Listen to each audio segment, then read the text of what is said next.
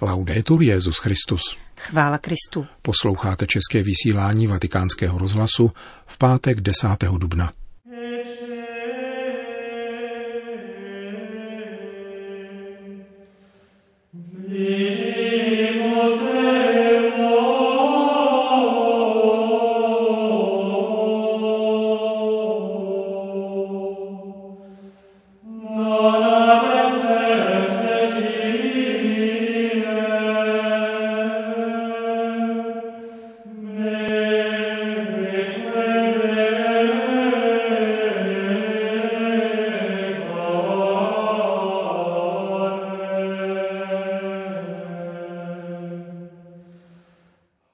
Přináším přísliby pokoje, nikoli trápení. Těmito slovy proroka Jeremiáše nadepsal papežský kazatel Raniero Cantalamessa dnešní velkopáteční kázání, které vám přinášíme. Nerušený poslech přejí Johana Bronková a Milan Glázer.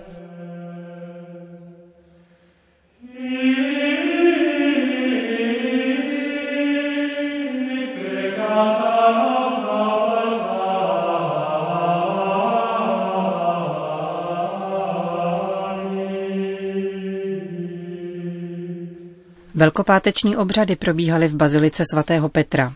Stejně jako v minulých dnech, na květnou neděli a na zelený čtvrtek, se liturgie odehrávala před oltářem katedry svatého Petra v závěru chrámu.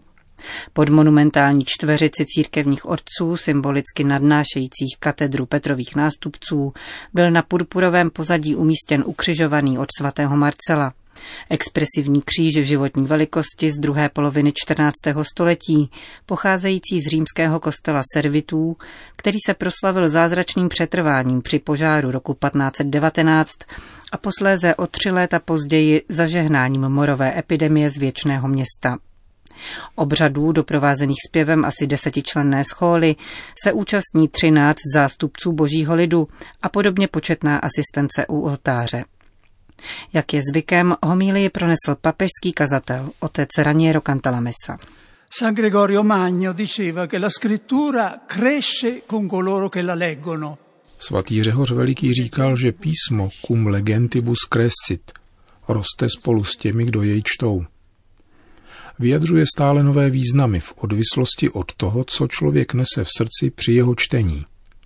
A my letos čteme vyprávění o paších s otázkou, ba s voláním v srdci, pozvědající se z celé země.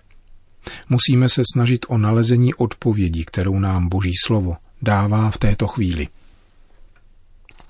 To, co jsme právě vyslechli, je vyprávění o objektivně největším zlu, kdykoliv na zemi spáchaném. Můžeme na něj hledět ze dvou různých úhlů, buď zpředu nebo ze zadu, totiž buď z hlediska příčin nebo následků. Zastavíme-li se u historických příčin Kristovy smrti, bude to matoucí a každý z nás bude v pokušení říci s Pilátem, nemám vinu na krvi tohoto člověka. Kříž chápeme lépe z jeho důsledku, než z jeho příčin. A jaké jsou důsledky Kristovy smrti? Ospravedlněni na základě víry v něho, smíření a v pokoji s Bohem jsme plni naděje ve věčný život.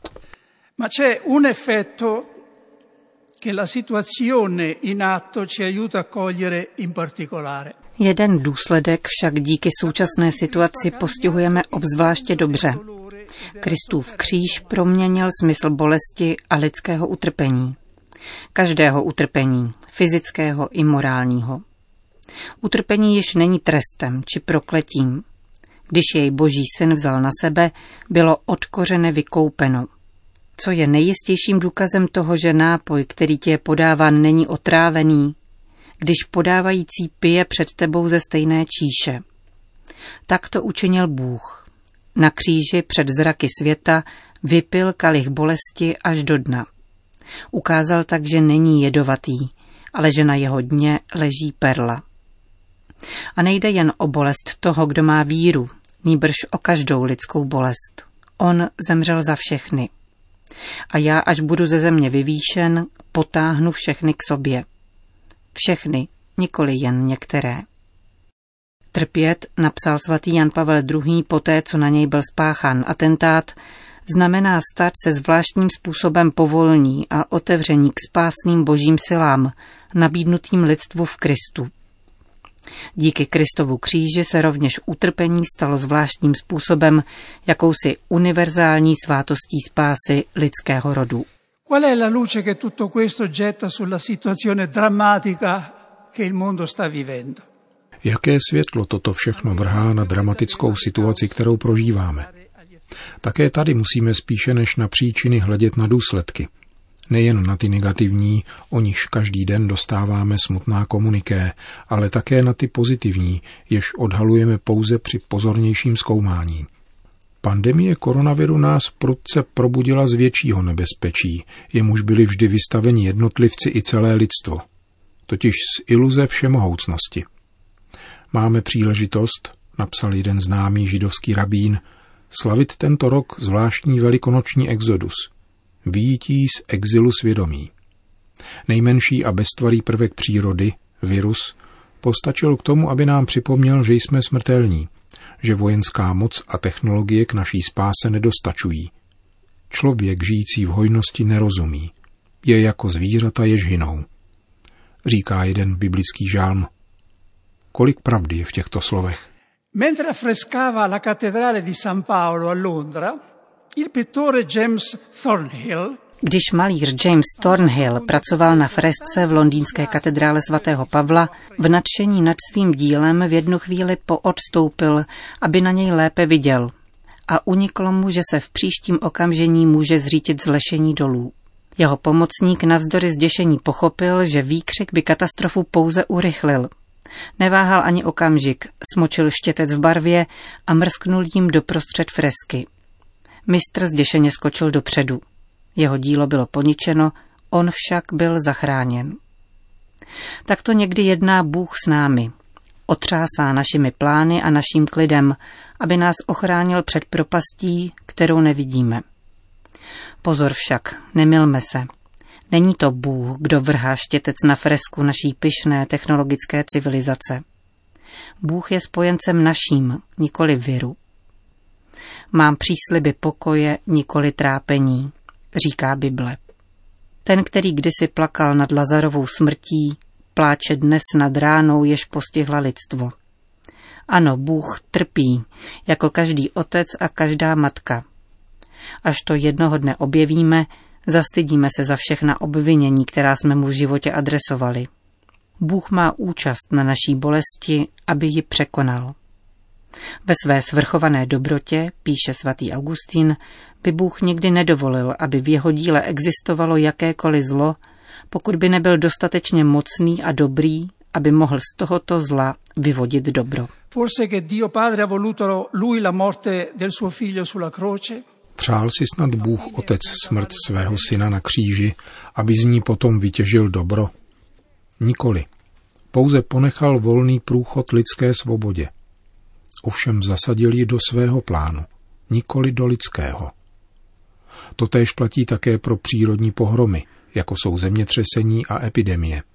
Nevyvolává je on. On však dal také přírodě jakousi svobodu, jistě kvalitativně jinou, než je morální lidská svoboda. Nicméně je to jakási forma svobody. Svoboda vyvíjet se podle zákonů rozvoje. Nestvořil svět jako hodinový stroj, naprogramovaný od počátku v každém svém nejmenším pohybu.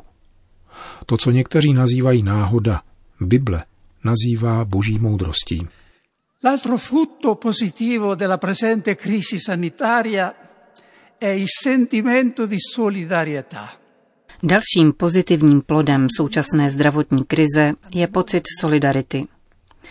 Kdy dříve, kam až sahá naše paměť, se lidé všech národů cítili natolik sjednocení, natolik stejní, tak málo svárliví jako v této chvíli bolesti. Nikdy jako nyní jsme tolik necítili pravdivost volání našeho básníka. Lidé mír, příliš mnoho je tajemství na skloněné zemi. Zapomněli jsme na zdi, které jsme chtěli stavět. Virus nezná hranice. Mžiku překonal všechny bariéry a odlišnosti rasy, náboženství, bohatství a moci. Nesmíme se vracet zpátky, až tato chvíle pomine. Jak nás pozbuzuje svatý otec, nesmíme promarnit tuto příležitost. Nedopustme, aby tolik bolesti, tolik mrtvých a tolik heroické práce zdravotníků přišlo na zmar. V tom spočívá recese, které se musíme obávat nejvíce. Spezzeranno le loro spade, ne faranno aratri. Delle loro lance faranno falci. Překují své meče v radlice a svá kopí ve vinařské nože. Národ proti národu nepozdvihne meč a už se nebudou učit boji. Přišel čas uskutečnit něco z tohoto Izajášova proroctví, jehož naplnění lidstvo vždy očekávalo. Řekněme dost k tragickému závodu ve zbrojení. Vykřičte to z celé síly zejména vy mladí, protože se hraje především o váš osud. Směrujme nesmírné zdroje investované do zbrojení k cílům, jejichž naléhavost za této situace vidíme. Zdraví, hygiena, výživa, boj proti chudobě a péče o stvoření. Zanechme příštím pokolením svět, bude-li to nutné, chudší po materiální a finanční stránce, avšak bohatší ve své lidskosti. Boží slovo nám říká, co je první věcí, kterou musíme činit ve chvílích, jako je tato. Volat k Bohu. On sám vkládá na lidské rty slova, jimiž k němu máme volat.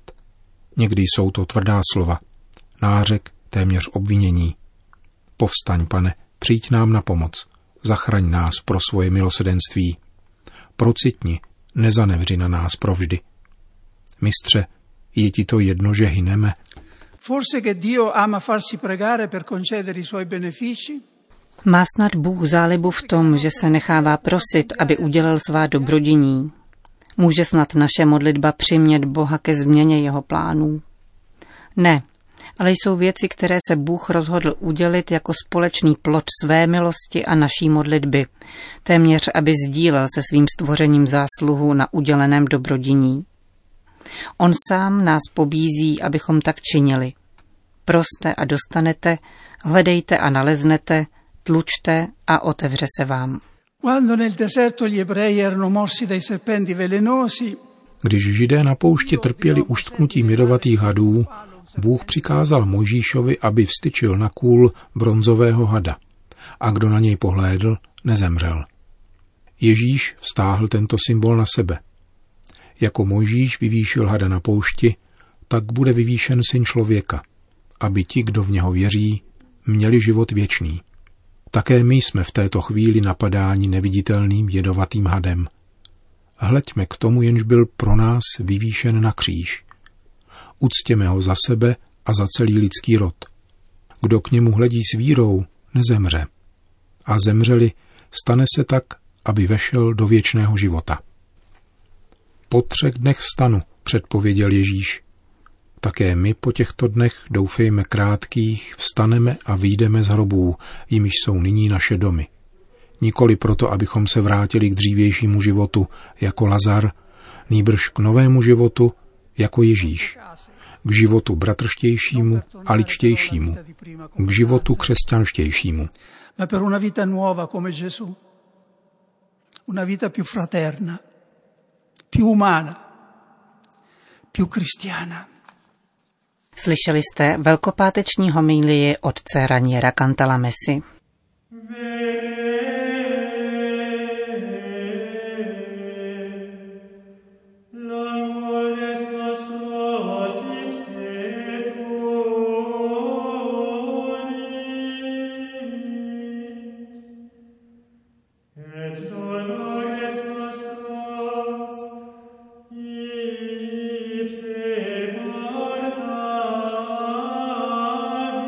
Končíme české vysílání vatikánského rozhlasu. Chvála Kristu. Laudetur Jezus Christus.